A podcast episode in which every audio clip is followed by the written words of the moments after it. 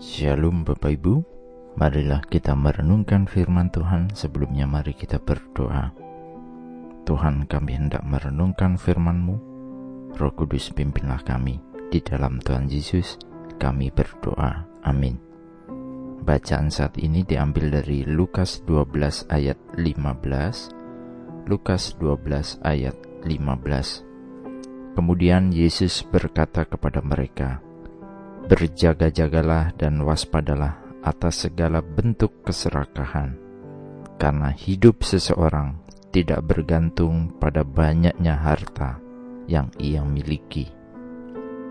Siapa yang tidak menginginkan kesuksesan di dunia ini, harta melimpah, karir bagus, dihormati orang, dan lain sebagainya. Begitulah iming-iming yang ditawarkan termasuk pada orang percaya. Mudah bagi orang percaya untuk dialihkan pandangannya dari hal-hal yang spiritual dan surgawi yang bernilai kekekalan kepada pengejaran duniawi yang bersifat kesementaraan. Banyak hal dituliskan di dalam Alkitab terkait mengejar kekekalan dan menjauhi kesementaraan. Sebagai umat yang percaya, kita diundang untuk terus memiliki cara pandang, mengejar yang kekal dan berpengharapan kepada kehidupan kerajaan surga dengan melakukan hal-hal yang menyenangkan hati Tuhan. Kenapa demikian?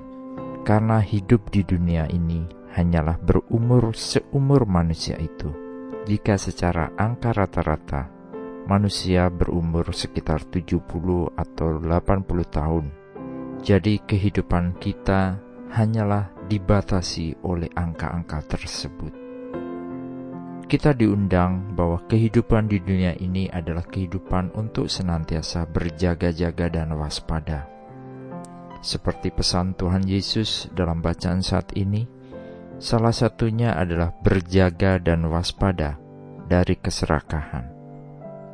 Keserakahan pada duniawi kita yaitu berupa harta, kehormatan, karir, dan lain sebagainya. Hal-hal itu semua mengejar kepuasan diri, dan ini sering menjadi awal mula kejatuhan kembali manusia di dalam dosa. Hal keserakahan melahirkan tindakan-tindakan tidak terpuji berikutnya: licik, tipu-tipu, kebencian, kemarahan, dan banyak hal lain sebagainya. Lalu bagaimana umat yang percaya ini terus diingatkan untuk senantiasa mengejar hal-hal yang kekal?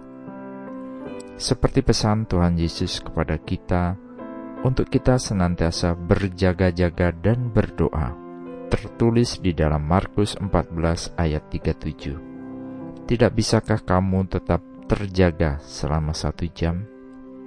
Gambaran satu jam bisa seperti gambaran kehidupan manusia di dunia yang terbatas ini, dan ini hanyalah kesementaraan.